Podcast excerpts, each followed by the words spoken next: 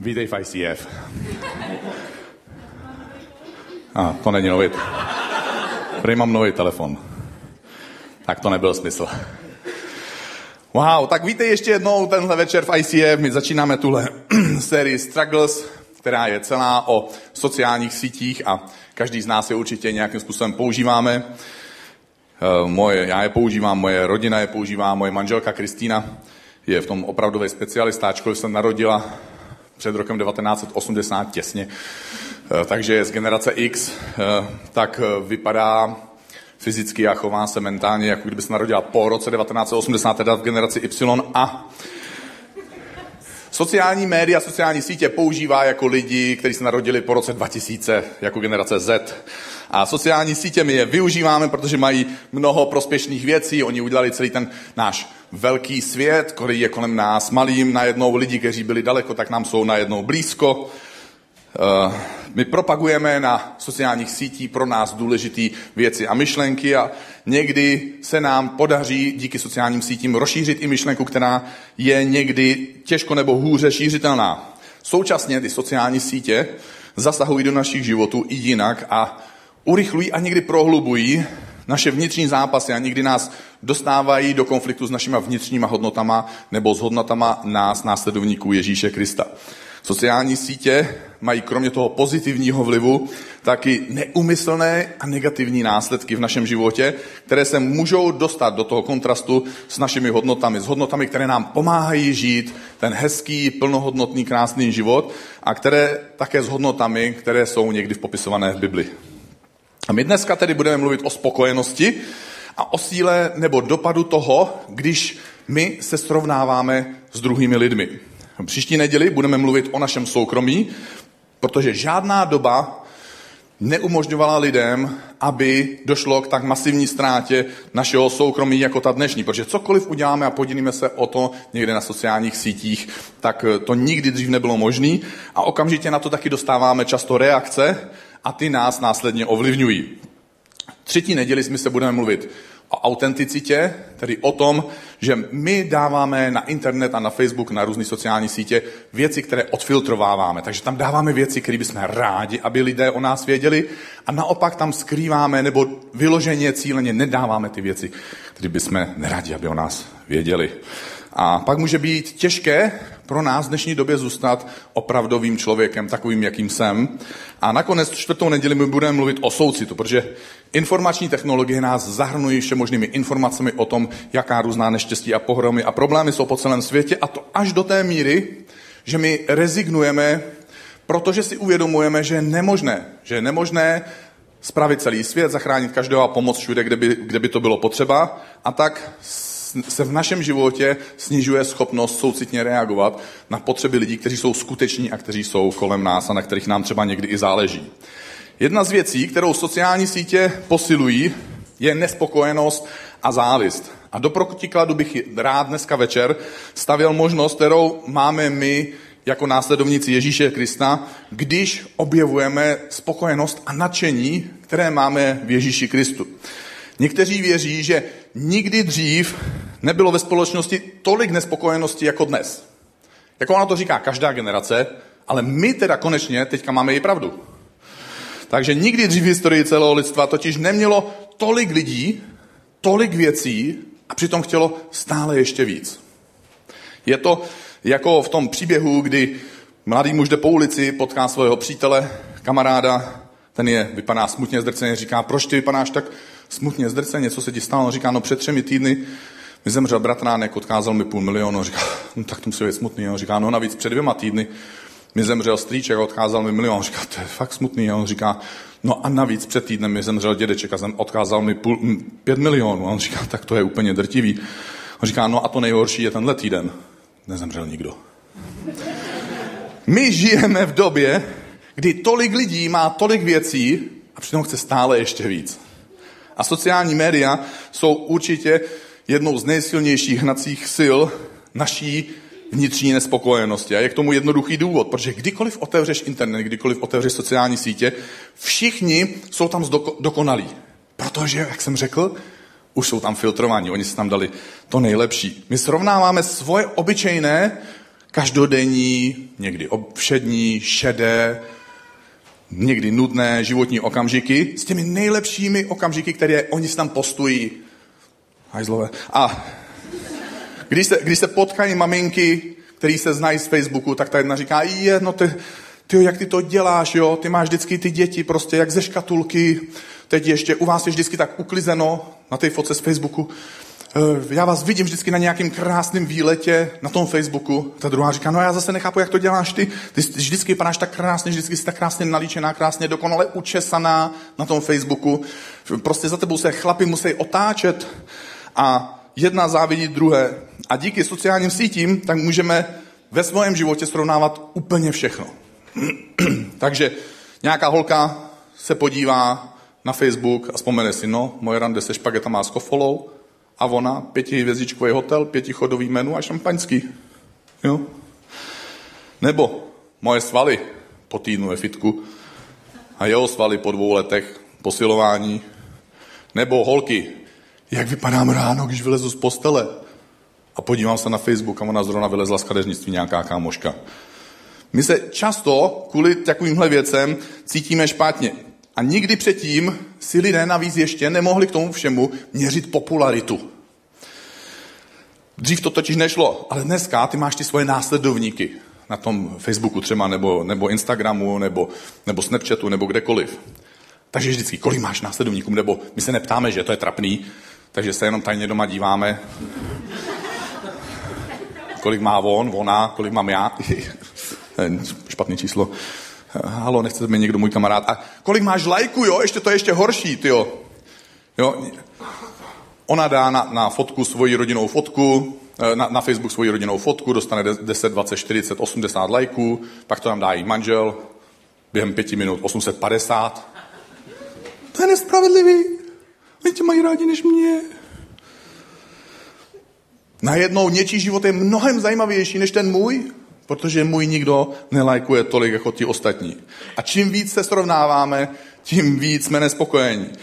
Nedávno proběhl průzkum mezi univerzitními, studenty, což se univerzitním studentům dělá, vy to často mnozí tomu rozumíte.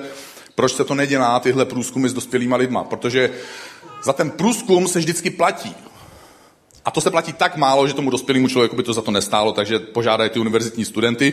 Navíc ten průzkum se dělá tak, že oni řeknou tomu studentovi, budeš půl hodiny koukat na Facebook a my ti za to zaplatíme. Ty jo, to paráda. A takže se jde na, na průzkumy vždycky na univerzitě a pak s těma studentama oni je posadili na půl hodiny před Facebook a pak s nima provedli nějaký organizovaný rozhovor, během kterého třetina uvedla, že cítí po půl hodiny koukání na Facebook určitou míru smutku, neprese nebo zklamání ve svém životě. A mezi jednou z nejčastějších a nejsilnějších emocí, kteří oni byli schopni definovat mezi všema různýma emocema, které cítili během toho sledování Facebooku, byl pocit závisti. A moje otázka dneska večer je, jak jsi na tom ty? Jakým způsobem se cítíš? Já vyjmenuju tři různé druhy nespokojenosti a zkus být k sobě dneska večer upřímný. Zkus si říct, jo, tohle se mě týká. Protože dokážu si představit, že minimálně v jedné z těch tří budeš moct říct, a nebo možná v každé z těch tří do určité míry, možná ne na 100%, se budeš cítit, ano, tohle někdy cítím, tohle někdy prožívám, takhle to někdy vnímám, když to sleduju. Takže první možný druh nespokojenosti, který, na který se tě ptám, který můžeme prožívat, je materiální a finanční nespokojenost. Tvůj kámoš si na Facebook fotku se svým novým autem, nebo s nějakým autem. Ty vlastně nevíš, že ho má spůjčovný, ale vypadá to prostě... A ty nenávidíš svoje auto protože tam je to 300 tisíc, navíc je 10 let starý, vůbec nevypadá cool. Nebo pro holky, jo, protože já chápu, že tohle holky nevzalo, takže teď mám i pro holky. Kámoška šeruje svoje nově právě upečený brownies.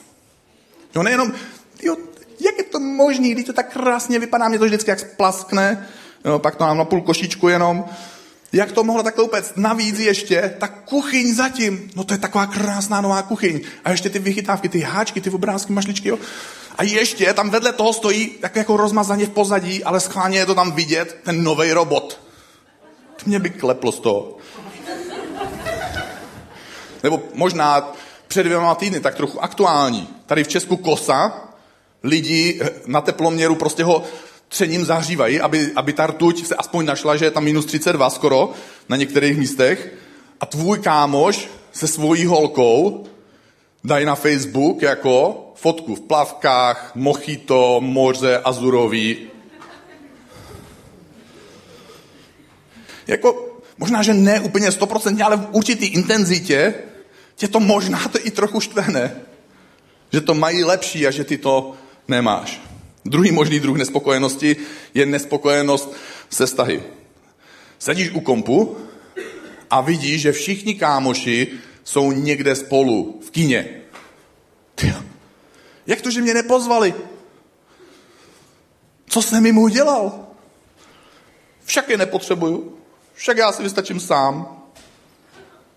Se svojí lítostí a počítačem. Nebo, nebo jsi single. A každou chvíli, tohle je úplný takový singulární peklo. jo?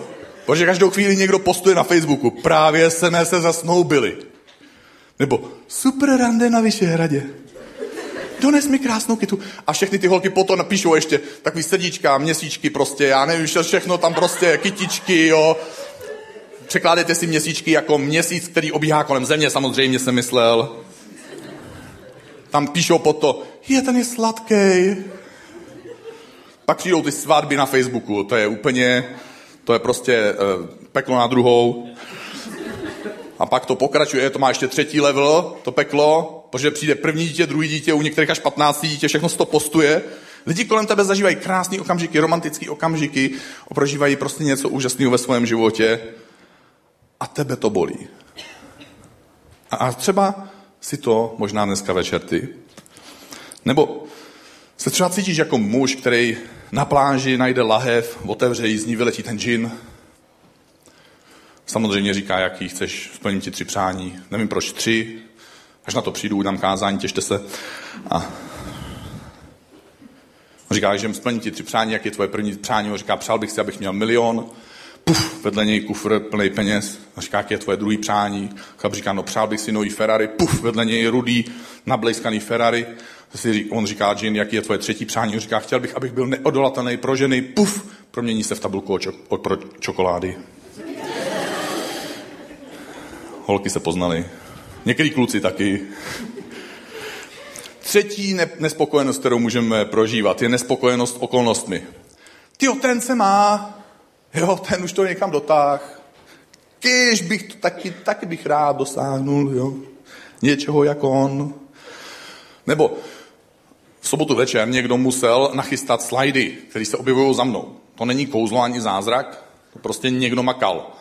Na kompu taky. A teď on to připravuje večer a do toho mu tam na Facebooku takhle v rohu vyskočí pup, nová fotka, kámoši, v kíně,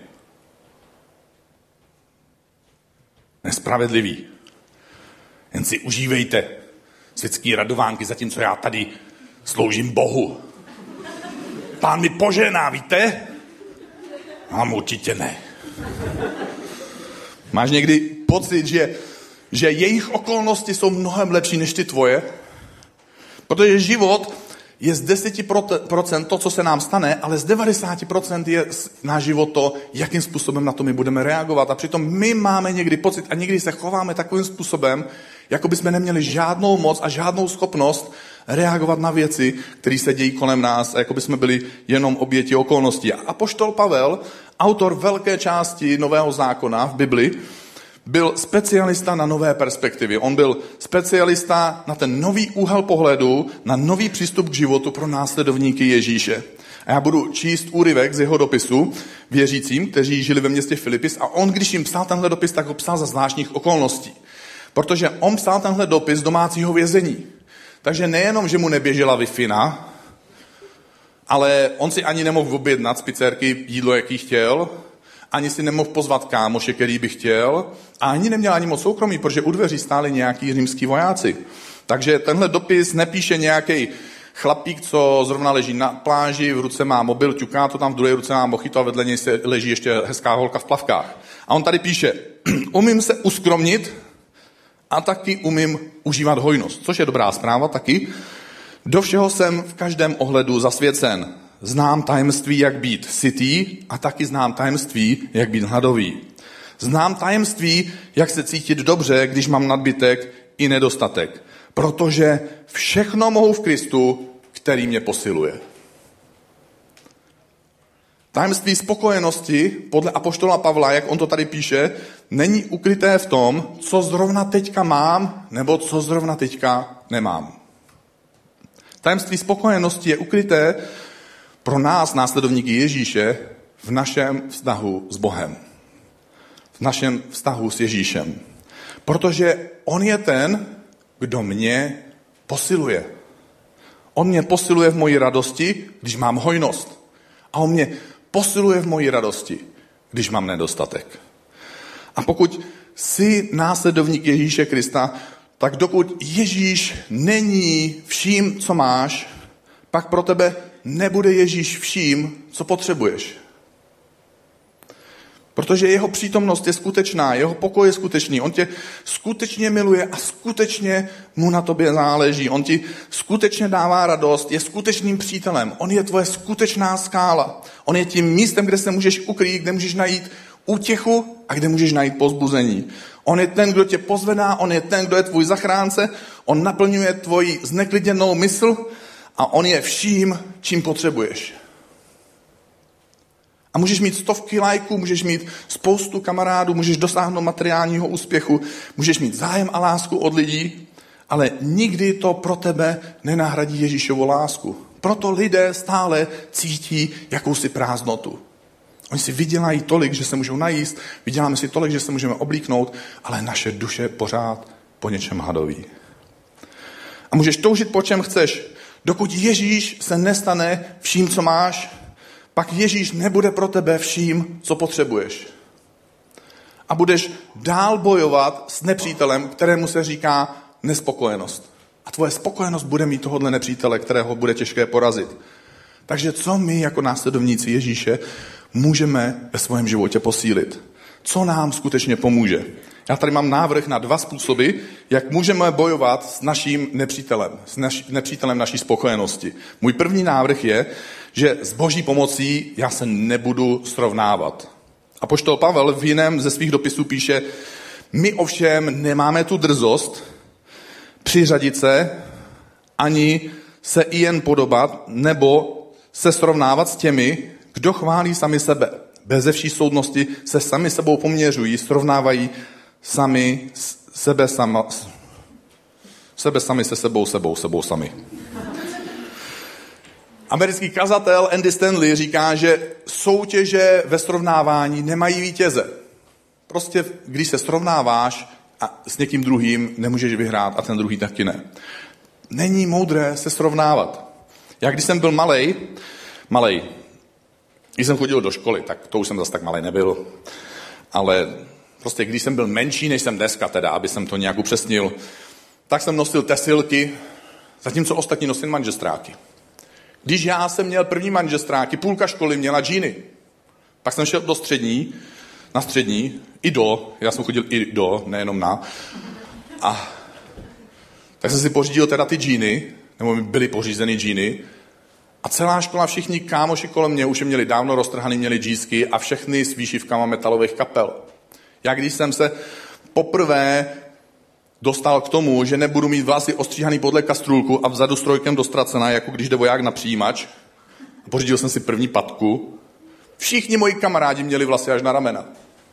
Takže já jsem celý svoje dětství, mládí, dospívání, pubertu a, a prostě až do kam já až nevím ani kam to sahá, to, to všechno srovnávání. Já jsem s tím srovnáváním prostě neměl žádný problém, akorát to ve mně zanechalo tak silnou stopu, že si to pamatuju 30 let.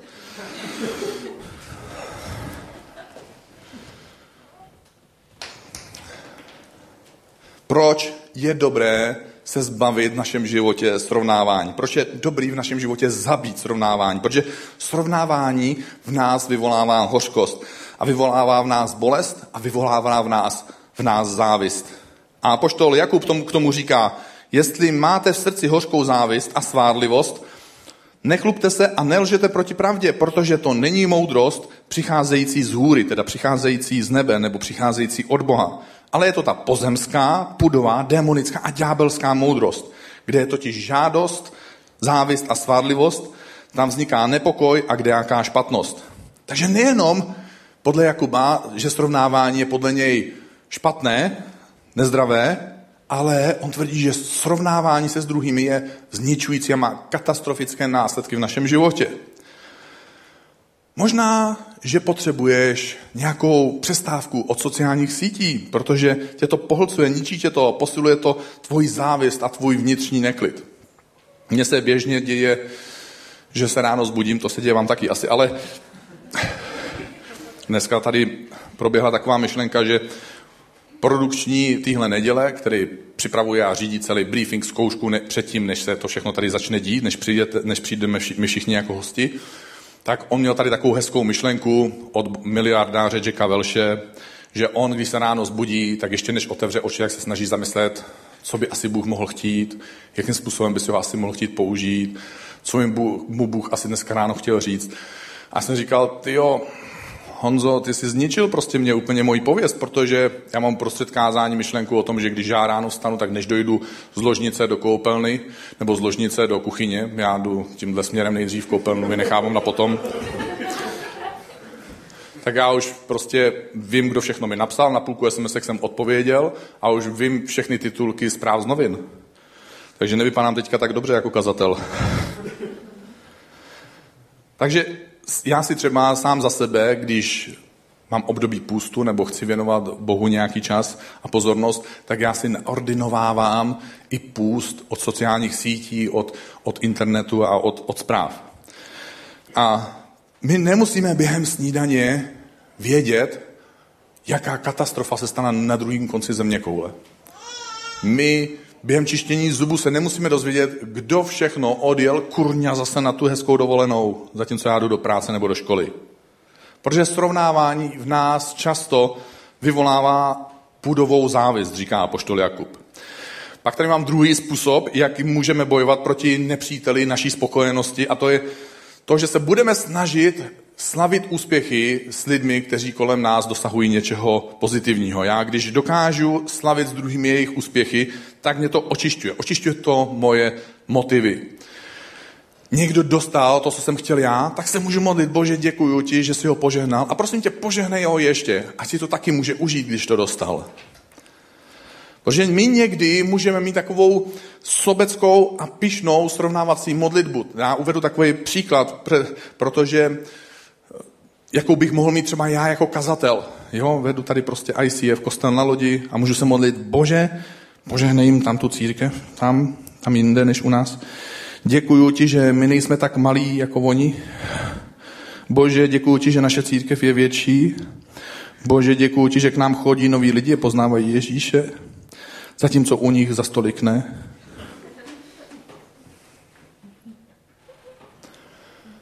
Ty co kdyby tě Bůh slyšel, odpověděl na moji modlitbu a opravdu jim požehnal? A oni začnou růst rychleji než my, bude u nich víc lidí poznávat Ježíše, nakonec budou větší než my.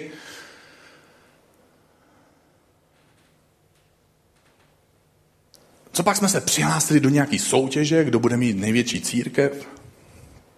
Protože když, když začnu takovýmhle způsobem se modlit, tak to je, jako kdybych se modlil, bože, požehnej jim, ale nepřežeň to, jo? Nepřežeň to, Prostě jim jenom požehnej, ale ne víc než nám. A my jsme se nepřihlásili do žádné soutěže o největší církev v Česku ani v Praze. Takže opravdu můžeme přát jiným křesťanům, aby v jejich církvi lidé poznávali Ježíše třeba i víc než u nás. A bude to naše prohra, když se jim to podaří, nebo se z toho dokážeme radovat. A tehdy se pozná, jaké království budujeme, jestli budujeme svoje království, nebo se snažíme budovat Boží království. A to může pro nás platit i pro jiné situace. Pro ty obyčejný v tom našem životě. Že my někdy něco druhým přejeme, ale přejím to, Bože, chápeš, jenom tak na oko, jako nepřežím to. Pokud se nám nebo tobě v něčem nedaří, co když nám Bůh nežehná jenom proto, že nejsme schopni se radovat z toho, že jiným se daří? Ono, tahle myšlenka není v Bibli, ale někdy mě napadne a někdy to vypadá, jako by tam někde snad i byla. Je skvělé, pokud v sobě dokážeme budovat, pěstovat a pozbuzovat sami sebe k vděčnosti, protože vděčnost se dá pěstovat, vděčnost se dá opečovávat. Závist je pocit lítosti, který prožíváme ve chvíli, kdy druhé zažívají něco dobrého. A závist je současně pocit, kdy nejsme vděční za to, co nám Bůh dal. Kniha přísloví říká v Bibli, pro chudáka bývá každý den těžký. Dobrotivé srdce, to vděčné srdce, však stále hoduje a stále se má z čeho radovat. Znáte to určitě, že jsou dva druhy lidí, kteří vidí tu sklenici. Jedni říkají, ta je poloprázdná, ti druzí říkají, ta je poloplná. A pak se ty dva, lidi, dva druhy lidí projevují různým způsobem. No to já ti každý den prožiju nějakou tragédii. To moje auto nikdy nefunguje tak, jak má. Nebo znáte některý lidi, kteří říkají, no já, když přijdu do místnosti, tak se vždycky něco rozbije. Já jsem takovej magnet na rozbíjení přístrojů. A pak je ten druhý člověk, ten zase říká, a nevím, jak moc ty lidi máte rádi, a prostě někdy vás taky můžou vytáčet.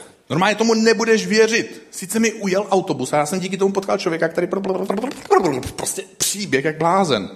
Nebo nebo ty já vždycky, když jedu někam s rodinou, tak to se promění v dobrodružství. Třeba teďka v létě jsme jeli, nám, my jsme píchli auto, rozbilo se to, teď se to ještě navíc začalo kouřit a my jsme byli prostě, já jsem musel pěšky do vesnice, tam jsem se známil s lidmi, no, no, no, no, a oni normálně měli známý, no, no, no, no, a teď my jsme na polovinu měli za polovinu normálně úplně na pláži, úplně nejlepší místo na světě. To by tě piclo z takového příběhu normálně, jak jsou někdy lidi pozitivní, jak se jim to děje. Pro chudáka bývá každý den těžký. A pro dobrotivé srdce, to dobrotivé, nadšené srdce se stále z něčeho raduje. A až tě příště napadne, tohle snad není auto, to je krám. Zkus to obrátit a řekni, bože, bože, děkuji ti, že patří mezi 5% lidí na země kouli, který vůbec mají nějaký auto a že se můžu přibližovat tam, kam potřebuju. Že můžu jet do práce, odvést manželku do porodnice. Pro některé aktuální zrovna.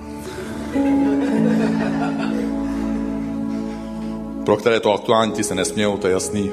Smějou se ti druzí. Ha, ha, ha. Bože, děkuji ti, že mám kde bydlet. Až tě napadne, že máš málo času, zkus říct, Bože, Bože, děkuji ti, že mám práci, děkuji ti, že mám rodinu, děkuji ti, že ti můžu sloužit, že můžu sloužit tobě a lidem. Bože, tolik lidí se trápí tím, že rodinu nemají, že se nudí, že nemají práci, že nemají žádný smysl života, kterýmu by mohli obětovat svoji energii, svůj čas, svoje nadšení. Cítí se sami a mají pocit, že život nedává smysl. Takže když tě napadne, tady, když přijdeš sem v neděli, řekneš si, jo, tady v té církvi, tady už je tolik lidí, co neznám, tady jsou to sami cizí lidi. Já bych chtěl, jako aby jsem všechny znal, nebo si řekneš, tady je ta hudba moc hlasitá. Nebo tady jsou mladí lidi, oni jsou hrozně blázniví. Tak si zkus říct, děkuji ti Bože, že tady lidé poznávají Ježíše a že i mladí lidi jako já můžou poznávat Ježíše. Že moji kamarádi jsou k tobě přitahováni. Protože upřímně, dokud tam venku, mimo tu loď, je jediný člověk, který ještě nezná Ježíše, tak tahle církev pořád ještě není příliš velká na to, aby ten jeden člověk nemohl přijít. Protože venku je víc těch nezachráněných, než tady je těch, kteří jsou zachráněni. A my nejsme v soutěži, který církevní akvárko bude větší.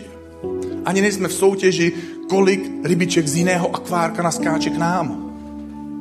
Protože mimo ty akvárka, mimo všechny ty naše církve a církevní rybníčky, je tolik rybek, které lapají po dechu a říkají si, jaký je smysl mojeho života.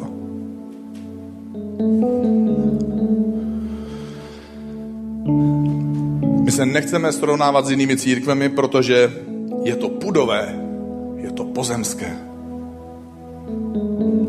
My chceme být vděční Ale nejenom jako církev, ale my chceme být vděční jako jednotlivci, jako lidi. A my budeme chválit Boha a budeme mu vděční. Ať už žijeme v hojnosti, nebo v nedostatku. Ať už zrovna máme práci, nebo ne. Ať už zrovna máme partnera, nebo ne. Ať už máme auto, nebo ne.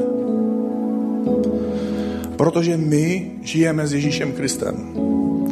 Protože On nám dává schopnost žít, i když máme hojnost, i když máme nedostatek.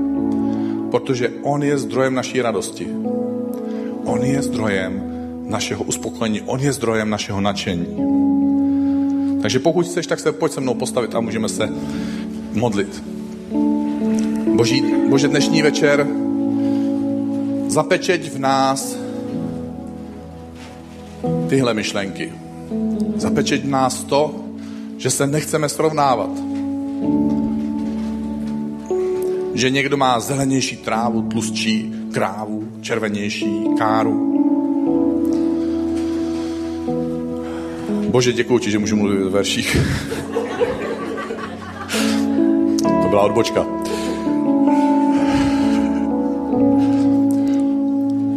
Bože, děkujeme ti, že se můžeme učit radovat z úspěchu druhých lidí kolem sebe. Že se můžeme učit být vděční za to, co skutečně dáváš do našeho života. A Bože, chceme ti otevřít svoje srdce a svůj mysl. A chceme říct, a možná tady dneska seš poprvé, nebo možná poprvé v životě přemýšlíš o tom, že by Bůh nebo Ježíš mohl být skutečný. Můžeš říct ve svém srdci, ve svojí mysli nebo svými ústy nějakou podobnou modlitbu, jako budu říkat teďka já. Bože, chci ti otevřít svůj život. Chci tě poznat. Chci se ti přiblížit. Bože, dej se mi poznat. Bože, já ti chci dát svůj život. Ježíši, já ti dávám svůj život. A chci tě poznat takového, jaký jsi. Amen.